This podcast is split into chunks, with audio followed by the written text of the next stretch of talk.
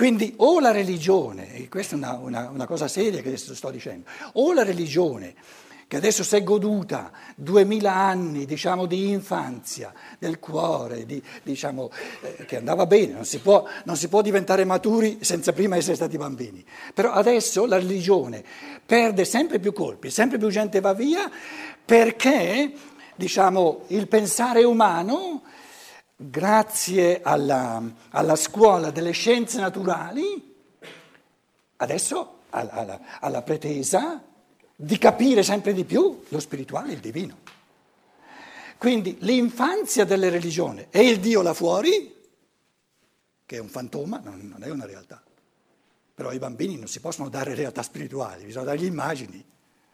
Quindi l'immagine, il vecchio con la barba, e il Dio là fuori. Però questo Dio là fuori non è il vero Dio, deve sparire come istanza esteriore, deve diventare il Dio dentro di me, e il divino dentro di me è il pensare, scusate. Che altro?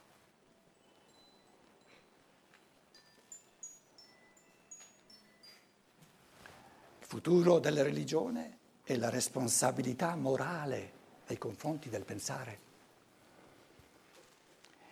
L'essere umano che non sente responsabilità nei confronti, del, de, nei confronti del pensare, non sente responsabilità nei confronti del divino, diventa irreligioso e perde la religione. O noi riconquistiamo la religione sentendo, vivendo sempre di più, la responsabilità nei confronti della creatività del pensare, l'avevo scritto là sopra, il pensare, oppure perderemo la religione. E perciò questa sottolineatura del logos, soprattutto nel Vangelo di Giovanni, se avremo tempo, eh, in Germania ho fatto nel corso degli anni settimane, corsi interi mettendo in parallelo il Vangelo di Giovanni e la filosofia della libertà. Sono due testi che hanno la stessissima struttura.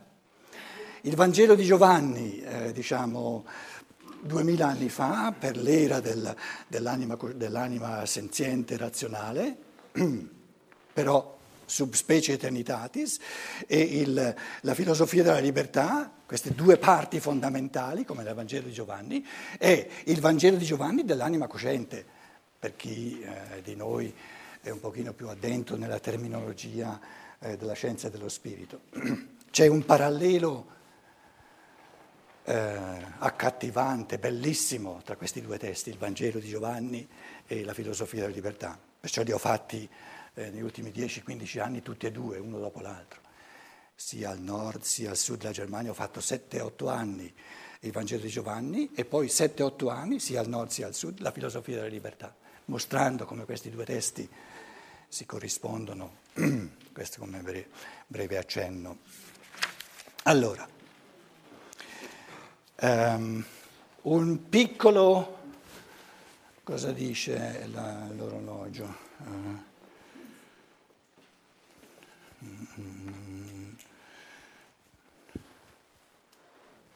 allora, piccolo accenno al fatto che il pensare Uh,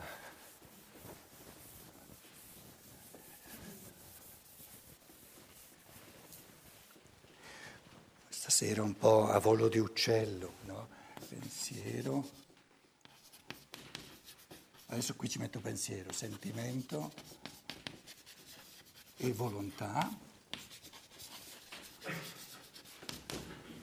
E qui ci metto il pensare. Il problema col pensare è che molte persone dicono che il pensare è una cosa astratta, difficile, teorica, razionale, fredda. Certo, c'è pensare e pensare.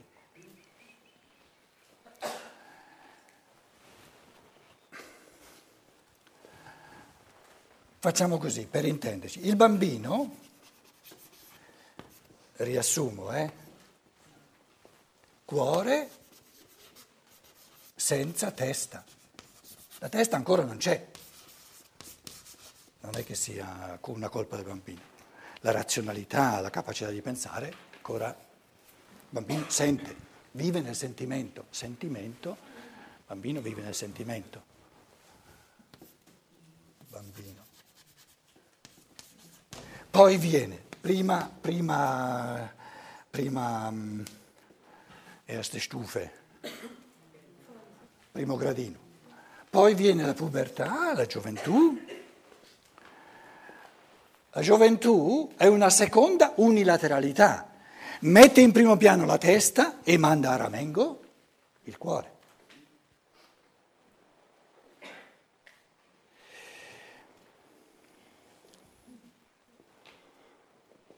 Non si potrebbe fare subito una sintesi? Perché due unilateralità? Al bambino, il giovane, il giovane, testa senza cuore, testa senza cuore.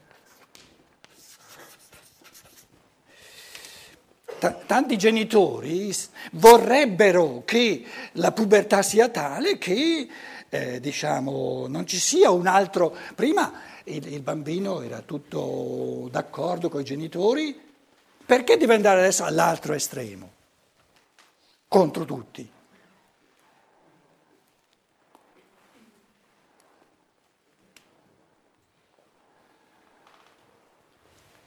Nessuno può fare una sintesi di estremi, trovare l'equilibrio che non li abbia vissuti, perché non li conosce. E son, se non li conosce non può creare un equilibrio.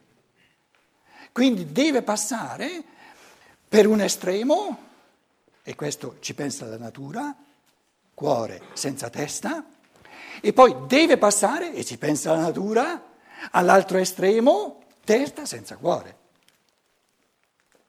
Religione tradizionale, non spaventatevi, cuore senza testa. Scienza naturale, la scienza moderna, testa senza cuore. E fin qui va tutto bene. Però il senso di due estremi è che l'essere umano si dice, ma non è bello forse mirare all'equilibrio, testa e cuore, tutte e due, io vorrei avere tutte e due. Cosa dice l'amica quando l'amico gli fa un sacco di disquisizioni strampalate, astratte, razionali? E lei vive maggiormente nel cuore. Dice, mm. E cosa dice? Cosa dice il, il, maschietto quando la femminuccia se ne viene con il cuore, con... Ah, che solfa, un po, di, un po' di razionalità, santa pace, un po' di oggettività.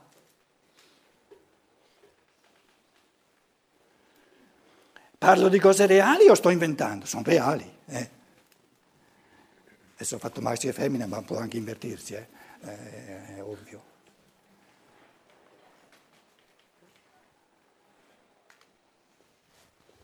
Pensare che noi cerchiamo,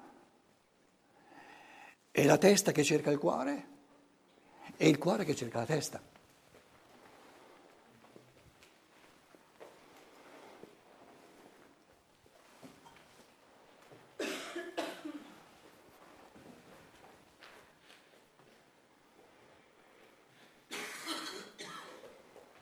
Allora,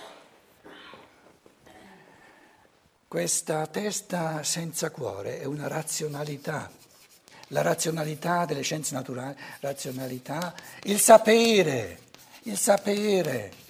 Ma il sapere diventa sempre più noioso anche perché eh, i nostri, i nostri alunni a 13, 12, 13 anni sono iPad, computer, eccetera. Il, il, il, il maestro classico era una, una, enciclopedia ambulante rispetto ai bambini, si presentava con un, un, un enorme sapere e sfornava il sapere. Antiquata la cosa, anacronistica. Quello lì sta lì qualcosa e dice no, no, no, io... Eh, eh, ha accesso al sapere molto di più che non la testa del... Quindi il gradino successivo del pensare che stiamo, che stiamo cercando è un tipo non di sapere, sapere è diventato noioso. Si tratta di capire il, un, un tipo di pensiero che mi fa capire sempre più a fondo le cose e capire significa godere.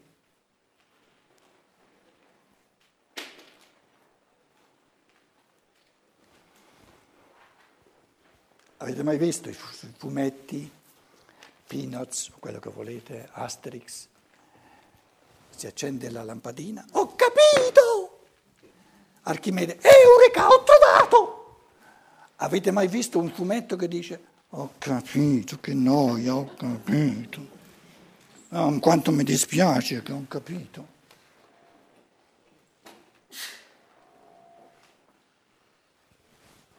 Pensare è la forma somma del gioire e dell'amare.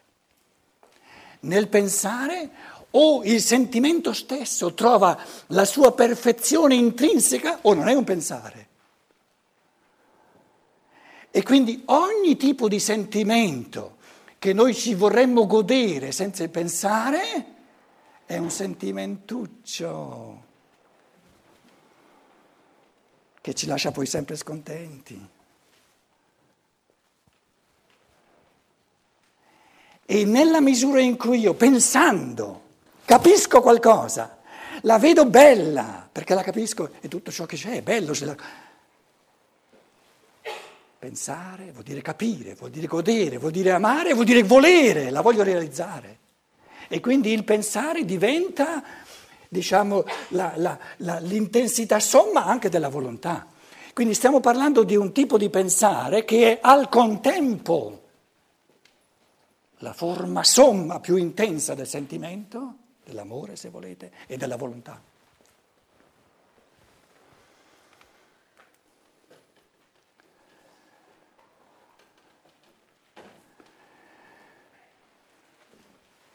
Vi faccio un esempio grosso, però cerco di, di renderlo comprensibile.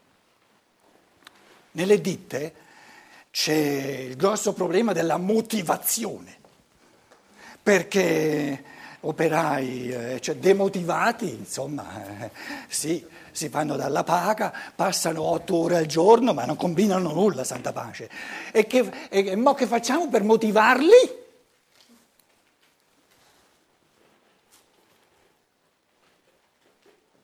Gli paghiamo la tredicesima?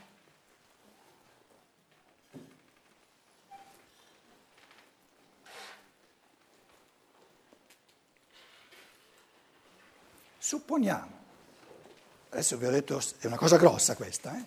supponiamo che uno, non è proibito, eh?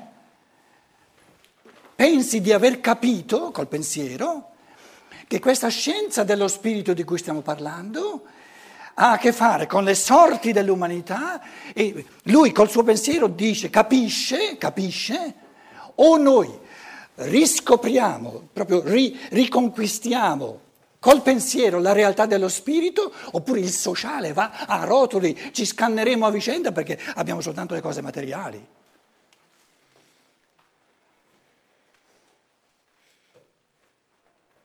Se capisce con questa lucidità l'impellenza, l'assoluta necessità, se l'umanità si vuole salvare, di riconquistare la realtà dello spirito, gli sorge una motivazione delle forze di volontà tali che non mollerà mai. Quindi, diciamo, la, la forma suprema della forza di volontà, della motivazione, è nel pensare.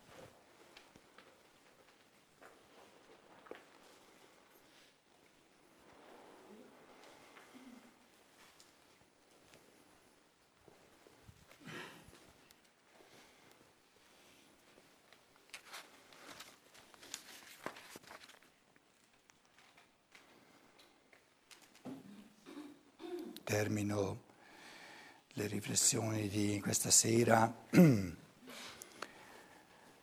col eh, pensare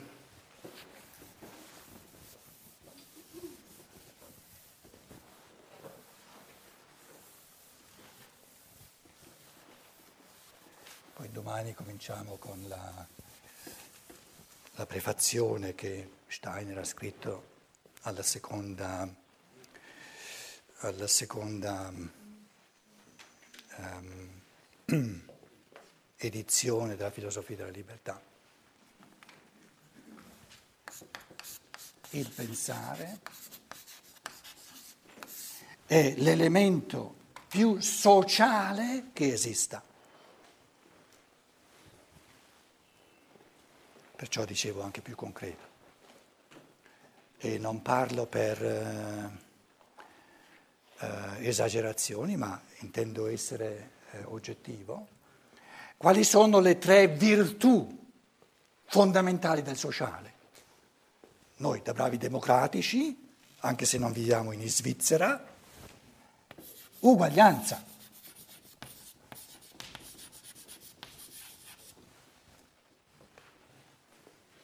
Uguaglianza il valore del senso democratico dell'umanità moderna. Siamo o non siamo uguali in quanto esseri umani? Nel portafoglio che abbiamo non siamo uguali, nel naso che abbiamo non siamo uguali, i capelli che abbiamo non siamo uguali o che non abbiamo.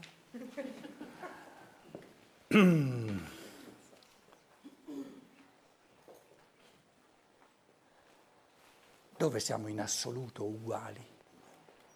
Nella facoltà del pensare. E solo lì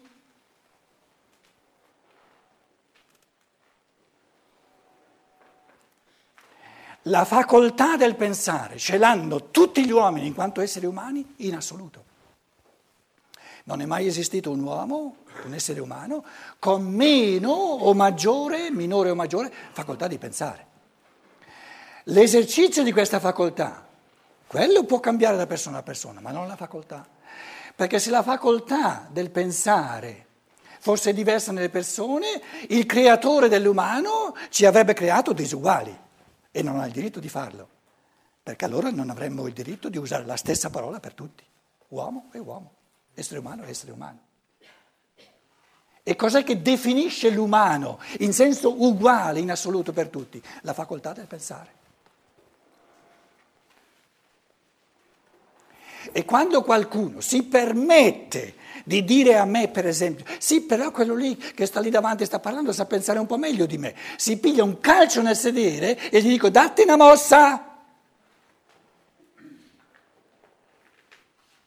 Perché se tu pensi di essere meno capace di pensare di un altro è perché hai poltrito, non è perché non sei capace, non hai esercitato questa facoltà concessa, con, diciamo, elargita a ogni essere umano in senso assoluto.